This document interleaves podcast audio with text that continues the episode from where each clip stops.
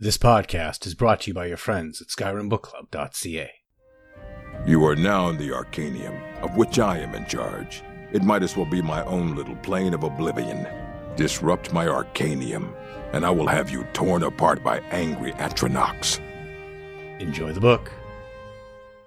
Fang of the Sea Vipers by Telenger the Artificer, an Aldmeri Dominion report on the Maormer threat. At the request of Her Majesty's advisor Nulatel, I have compiled this brief accounting of the Maormer of Pyandonea, known commonly as Sea Elves. Read now, and let the light of knowledge free you of your fear.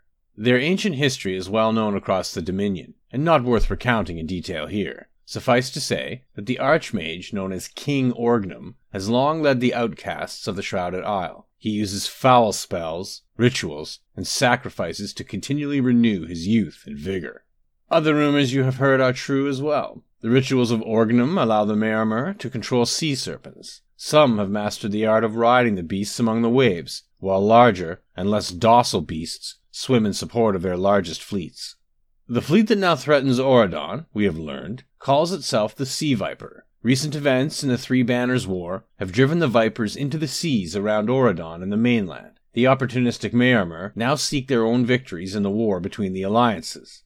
The first Auridon Marines, the Dominion Navy, and others now stand ready to halt the advance of the Maormer. If you see signs of the Vipers, report them at once to your canonreeve or the nearest Dominion officer. Eagles, know that the Viper will not take our nest. Be wary, but have courage.